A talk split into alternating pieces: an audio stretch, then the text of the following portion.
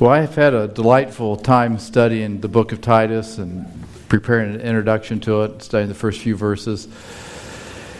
And uh, we are going to begin our study of the book of Titus today. And this book of Titus is one of three books in the Bible that are considered to be the pastoral epistles, which are 1st and 2nd Timothy and Titus. And these three books are letters written by Paul to the pastors of his day, the men of Timothy and Titus. And they were written by Paul in his later life as instruction to pastors who were to resume the leadership of the local churches there at Ephesus and Crete. And these books were written by Paul in this order First Timothy, then Titus, and then the last book Paul wrote is Second Timothy. And so we just finished the book of Habakkuk. And just a few statistics. I, being a math guy, I kind of enjoyed this. In Habakkuk, there's 1,011 words, and it ranks 57 out of 66 for length of book. Titus has 659 words, and it ranks 61st out of the 66 books of the Bible. And this word count is from the original language as counted by Logos software. I didn't do that, someone else had done that. And I find it interesting that the book of Titus contains only 0.1% of the words of the entire Bible. But Paul didn't need a whole lot of words to convey this important message to Titus. And these are the words of God as given by Paul, given through Paul by God, written to Titus specifically for the benefit of the churches at Crete. And even though it isn't very long, there's only 46 verses in this book there's very two very important passages in this book that stand out for their conciseness. And let's look at those. They're just wonderful uh, verses. Titus has one of the clearest instructions about salvation, and it's very noticeable, notable because it clearly delineates the working of the Trinity in salvation, and that is in Titus chapter 3, verses 4 through 7. And let's just read that. But after the kindness and love of God our Savior appeared toward men appeared, not by works of righteousness which we have done, but according to his mercy he saved us by the washing of regeneration and renewing of the Holy Ghost, which he shed on us abundantly through Jesus Christ our Savior. That being justified by his grace, we should be made heirs according to the hope of eternal life just a wonderful passage about our salvation, how God, the Holy Ghost, and Jesus work together for our salvation. And look forward to that study. And second, is the significant teaching about God's sanctifying work, and that's in chapter 2, verses 12 through 15. Teaching us that denying ungodliness and worldly lusts, we should live soberly, righteously, and godly in this present world, looking for that blessed hope and the glorious appearing of our great God and our Savior Jesus Christ, who gave himself for us that he might redeem us from all iniquity and purify unto himself a peculiar people, zealous of good works. These things speak and exhort and rebuke with all authority. Let no man despise you. For this short epistle to have these substantive passages is very notable, and we should pay very careful attention to these passages throughout our study. As there's a repeated call for God's people to demonstrate a godly life and to live by the power of Christ. Now, Paul wrote this letter to Titus to set the ground rules for appointing elder leadership in the local church and then the topics that the elders should teach in the church. But this book has been despised by some people for its insistence upon sanctification and that that is a work of God that leads to changed behavior. 11 times in this book, there is a word used to bring our focus into the Christian life, and that word is good. A lover of good men, teachers of good things. A wife's behavior should be good. Show yourself a pattern of good works. Show all good fidelity. Zealous of good works. Be ready for every good work be careful to maintain good works. These things are good and profitable unto men, Learn to maintain good works for necessary uses, that we may not be unfruitful. Sounds like we have a lot of good doctrine to learn in this book. So, for our introduction today, we're going to look at the place, sorry, the people, the place, and the purpose of the book of Titus. And then, because of its brevity, we will conclude by reading the book of Titus in its entirety. So let's open with a word of prayer. Heavenly Father, thank you for your holy word, this book of Titus that you granted to the church, to, to Titus through Paul. And it's been so beneficial to many churches throughout the years, and ask that it would do that for us too, that as your people, we would learn more about you, learn more about living in godliness and holiness and pursuing of you. Open our understanding to your word today. In Christ's name, amen. So we'll pick up here in verse, uh, first three verses with the people of Titus. Let's read the first three here. Paul, a servant of God and an apostle of Jesus Christ, according to the faith of God's elect, and acknowledging of the truth which is after godliness, and hope of eternal life, which God, that cannot lie, promised before the world began, but hath in due times manifested his word through preaching, which is committed unto me according to the commandment of God our Savior. The first person introduced is that of Paul. Paul starts out by telling us that he's the author. Verse 1, Paul. Verse 4, to Titus.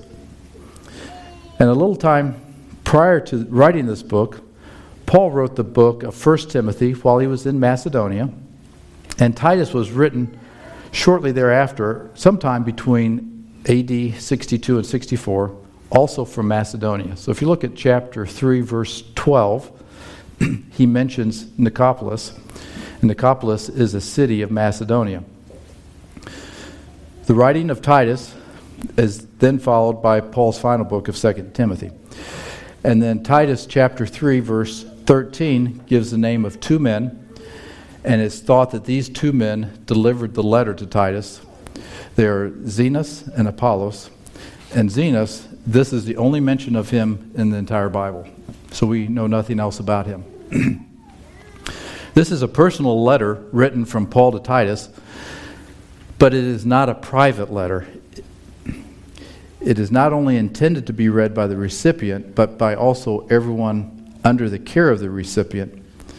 As Paul was writing to Titus and through Titus to the church in Crete. And then I also want to point out that the last verse of the book indicates that the recipients were many. So look at chapter 3, verse 15. All that are with me salute you. Greet them that love us in the faith. Grace be with you all, you all being a plural there for a large group. Amen.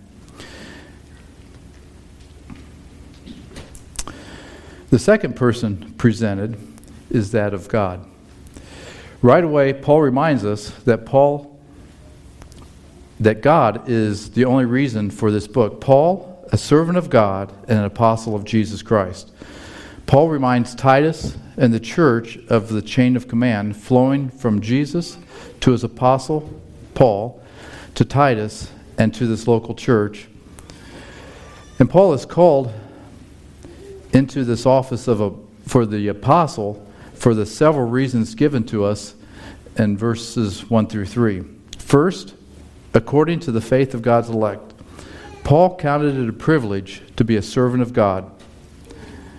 We were the slaves of sin, but now we belong to God. Why would God save someone like us, like Paul? We're reminded to count it a privilege to be part of God's elect, to possess the faith of a great salvation. And next, for the knowledge of the truth, which accords with godliness. So many people reject the truth of God's word and they're stuck in their own opinions, in the vanity of their own minds. And Ephesians 4:17 and following reminds us that not to do that. Let's read Ephesians um, 4:17 and following. This I say therefore and testify in the Lord that you henceforth walk not as other Gentiles walk in the vanity of their mind, having their understanding darkened, being alienated from the life of God through the ignorance that is in them, because of the blindness of their hearts, who being past feeling have given themselves over to lasciviousness to work all uncleanness and greediness. But you have not so learned Christ. If so be that ye have heard him and been taught of him, as the truth is in Jesus, that you put off concerning the former conversation, the old man, which is corrupt according to the deceitful lust, and be renewed in the spirit of your mind, that you may put on the new man, which is after God is created in righteousness and true holiness. And the people of Crete that lived there in Crete needed to hear the truth about God and about putting on the new man. And then Paul next reminds them of their eternal hope. In hope of eternal life, which God, that cannot lie, promised before the world began. First, the implied prerequisite for hope is this salvation. Salvation leads to holiness, and holiness leads to hope. Our hope purifies our life as we read in Titus 2 11 through 15, but it really clearly pointed out in 1 John 3, verses 2 and 3, clearly states, Beloved, now are we the sons of God, and does not yet appear what we shall be, but we know that when he shall appear, we shall be like him, for we shall see him as he is. And every man that has this hope in him purifies himself, even as he is pure. Our hope, our salvation, the truth, our hope, and lastly, God has promised it. The God of truth who does not lie. God has promised it before the world began. And because of these things, God has chosen to manifest his word through preaching, which is which was entrusted to Paul by the commandment of God, and the declaration of our hope is through preaching. God manifested his hope in his word, and preaching is the method of transmission. The hope of the Christians there who lived in Crete was not in the abilities of Titus or of Paul, but in the saving work of our Lord. The future of that church there at Crete was not dependent upon Titus. Their hope, and also our hope, is not in our preacher, not in the leadership of the church or the people around us. Our hope is in eternal life, which is from God the Father, the Lord Jesus Christ, our Savior and God has cared enough for us to manifest His word to us at the proper time. The next person presented to us is that of Titus. Let's pick up in verse 4. To Titus, my own son, after the common faith, grace, mercy, and peace from God the Father and the Lord Jesus Christ, our Savior. Now, there is not much known about Titus outside of Paul's epistles and he remains largely a mystery as a man. There is no mention of Titus in the book of Acts entirely, which is obvious. What is obvious is that Titus seems to be one of the most trusted and beloved of Paul's friends. Outside of the book of Titus, there's 10 mentions of him in 2 Corinthians, two mentions of him in Galatians, and one mention of him in 2 Timothy. And it seems probable that Titus accompanied Paul on at least one missionary journey from the Ten Comments we have in 2 Corinthians. And since the comments are so few, we're going to look at them to learn more about the bio of this man, Titus. So from, Tit- uh, from Galatians chapter 2, verse 3, we know that Titus was born a Gentile. From Galatians 2, verse 1, we know that Paul traveled with Barnabas to Jerusalem, taking Titus with him. This trip in Galatians 2, verse 1, that Paul and Barnabas went to Jerusalem with Titus, is most likely the trip in Acts 15 when they went up to the council, which verse 2 of Acts 15 names some people in, the, in this trip it says, Paul and Barnabas and some of the others were appointed to go to Jerusalem. Some of the others probably includes Titus, but we don't know. That, that is a pretty good guess, pretty solid guess, but it is not stated there. So go backwards to Paul's first missionary journey in Acts 11 25. So let's read there a little bit. So then departed Barnabas to Tarsus to seek Saul, and when he had found them, he brought him to Antioch. And it came to pass that a whole year they assembled themselves with the church and taught much people, and the disciples were called Christians first in Antioch. And in these days came prophets from Jerusalem into Antioch. So this tells us that Paul was teaching in Antioch there on his first journey, and then afterwards in Acts 15, Paul went up to Jerusalem to give the missionary report. You combine that thought with Galatians, where Paul took Titus to Jerusalem, this gives us the, some thought that Titus was converted under Paul's ministry in Antioch during the first missionary journey of Paul and Barnabas. Also, since it's probable that Paul wrote Galatians after this first missionary journey, that would correlate with the thought of Titus's salvation on that journey. Then from 2 Corinthians, we know that Titus joined Paul on his third missionary journey. So Paul took a journey to find Titus as described in 2 Corinthians 2:13. Paul writes, "My spirit was not at rest because I did not find my brother Titus there. So I took leave of them and went to Macedonia." So there's much love here in Paul's life towards Titus as he took a trip just to go find that man. And Paul found comfort and joy in the, his friend. And Titus proved very useful at the church in Corinth because he was a faithful man.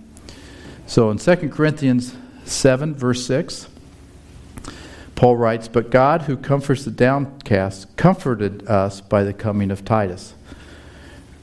Great, great friendship between those men.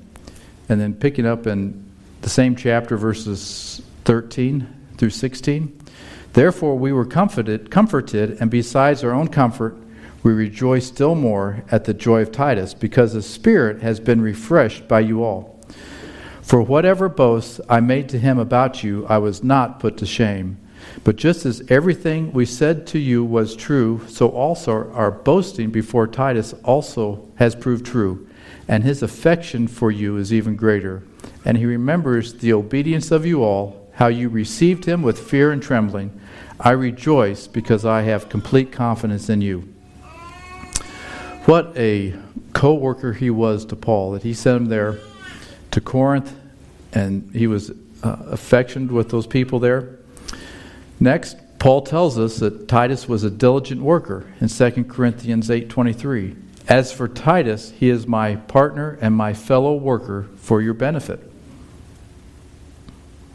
And as for our brothers, they are messengers of the churches, the glory of Christ. Paul tells us also he was a giving man. 2 Corinthians 12, verse 18.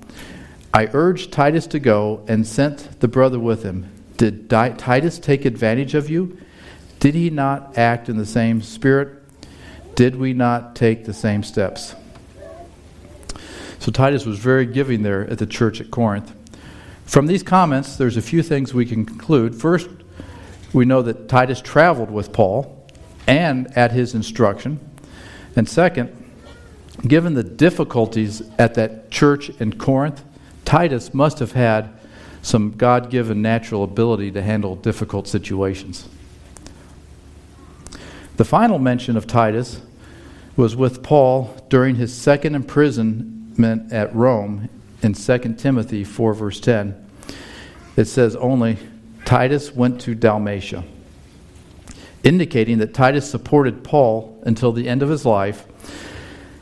And since 2 Timothy was written after Titus, it looks like Titus went to Crete and then he went on to Dalmatia at Paul's final request. And then Paul concludes this introduction by praying for grace, mercy, and peace from God the Father and the Lord Jesus Christ, our Savior, to use Titus in the work that God has called him to to perform there in Crete. Extra biblically, in secular history, it states that Titus returned to Crete after Dalmatia and preached there, preached the gospel there, and ministered there and served the Lord for the remainder of his life, and he died at age 94 in the island of Crete. And what we, we should point out about this situation, which is common in, in many other places, that there are many faithful people who diligently serve our Lord and receive little recognition. And they never receive the praise of the people they serve, and then they disappear into obscurity. And that seems to be what happened to Titus. He faithfully served the Lord, he received his reward from the Lord and not from men. Just a challenge to each of us to faithfully serve our Lord in whatever circumstances we find ourselves in. Lastly, we should introduce the people of Crete, the Cretans. And they're introduced to us in chapter 1, verse 12. One of the Cretans, a prophet of their own, said, Cretans are always liars, evil beasts, lazy gluttons. What a group of people in this church to minister to. We move on to the place of Titus in verse 5. For this cause I left thee in Crete.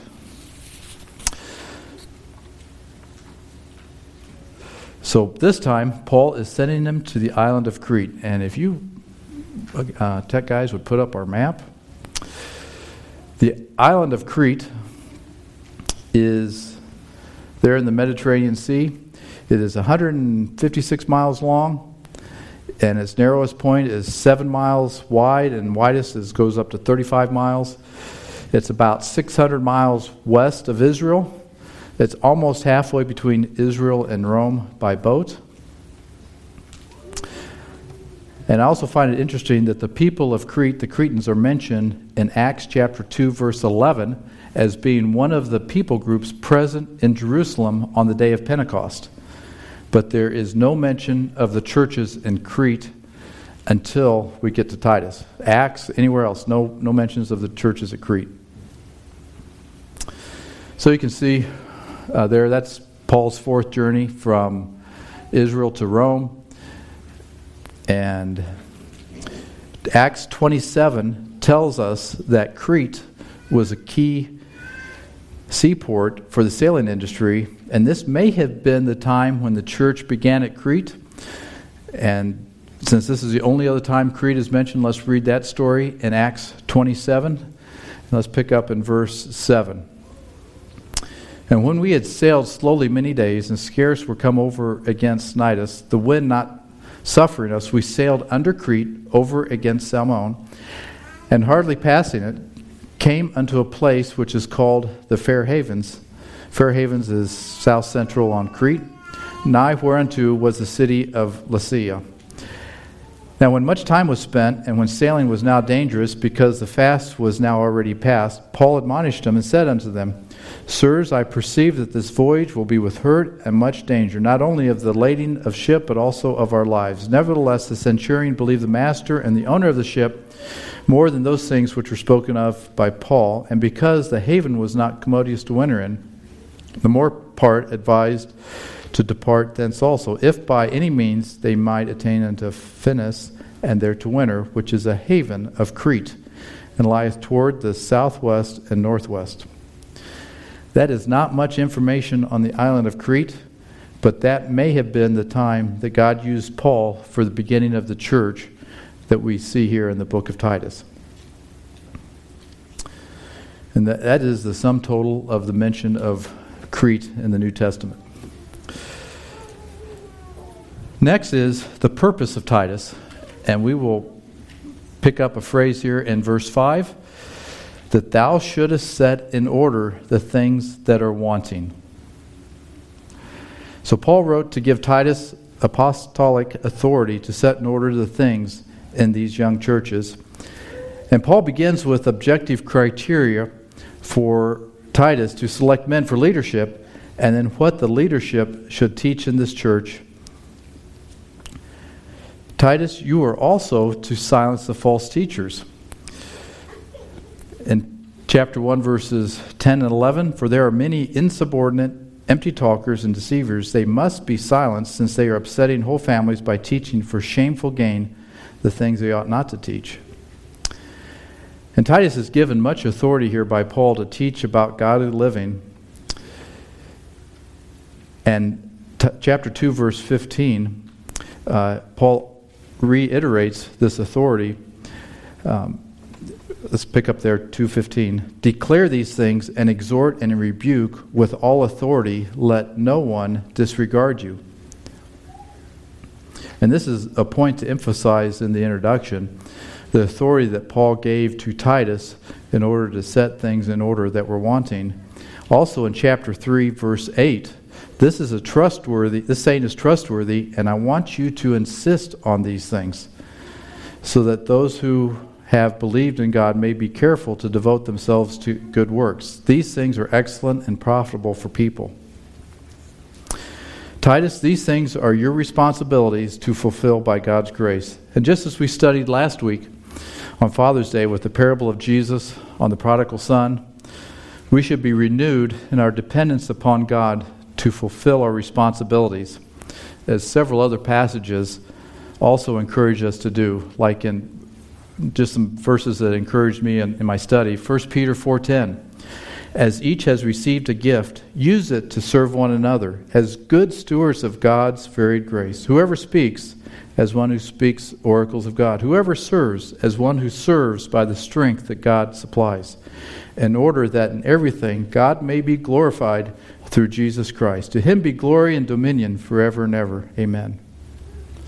As we studied in 2 Timothy 2:15, do your best to present yourself to God as one approved, a worker who has no need to be ashamed, rightly handling the word of truth. And this is a very practical point for each of us that just as Titus had the responsibility to go to this island in Crete and bring order to these churches, good reminder for each of us how are we doing with our responsibilities? Are we faithful to the Lord? Faithful to the Lord in the little things? The one who is faithful in very little is also faithful in much. And the one who's dishonest in very little is dishonest also in much. Titus was working for the Lord, just as each of us should. And there was a real challenge given to Paul, or to Titus from Paul, if you look at chapter 2, verse 7. Titus, show yourself in all respects to be a model of good works and this is a strong reminder for those of us in leadership to be a model in all respects. But Paul doesn't stop there. Go on to chapter 2, verse 14. Christ gave himself for us to redeem us from all lawlessness and to purify for himself a people for his possession, zealous of good works. There is a fruit of righteousness that should be demonstrated in leadership and also in God's children. Chapter 3, verse 1 Remind them to be ready of every good work. Remind them, Titus. Verse 8 To devote themselves to good works. Verse 14 Let our people learn to devote themselves to good works. And as we study Paul's instruction through Titus to these Christians at Crete, how are we going to respond? What is our response to the teaching of God's Word? The teaching in this book of Titus for the sake of our faith, for the sake of the knowledge of the truth, which accords with godliness. And as we start out our study of Titus, we should again remind ourselves of the authority God's Word has over our life. And this time it's the teaching in the book of Titus. We should be ready to learn what God teaches us and how the gospel should impact our lives. It is God's work through God's Word that changes us. And as we open this book, we should take time to study it, even memorize it, as some of you have already done. It is a short book, and it's a wonderful opportunity we have to study it together. So let's conclude. I want to conclude by reading the book in its entirety. We're going to divide our study of this book into seven sermons. That may change. We uh, frequently do change our study, but uh, we're going to divide it up chapter 1 and 3 studies, chapter 2 and 2 studies, and chapter 3 and 2 studies. So let's read the book of Titus together. Paul, a servant of God and an apostle of Jesus Christ, for the sake of the faith of God's elect and their knowledge of the truth, which accords with godliness, in hope of eternal life, which God, who never lies, promised before the ages began at the proper time manifested in His Word through the preaching with which I have been entrusted by the command of God our Savior, to Titus, my true child in a common faith Grace and peace from God the Father and Christ Jesus our Savior. This is why I left you in Crete, that you might put what remained in order, and appoint elders in every town as I directed you. If anyone is above reproach, the husband of one wife, his children are believers and not open to the charge of debauchery or insubordination. For an overseer, as God's steward, must be above reproach. He must not be arrogant or quick tempered or a drunkard or violent or greedy of gain, but hospitable, a lover of good, self controlled, upright, holy, and disciplined.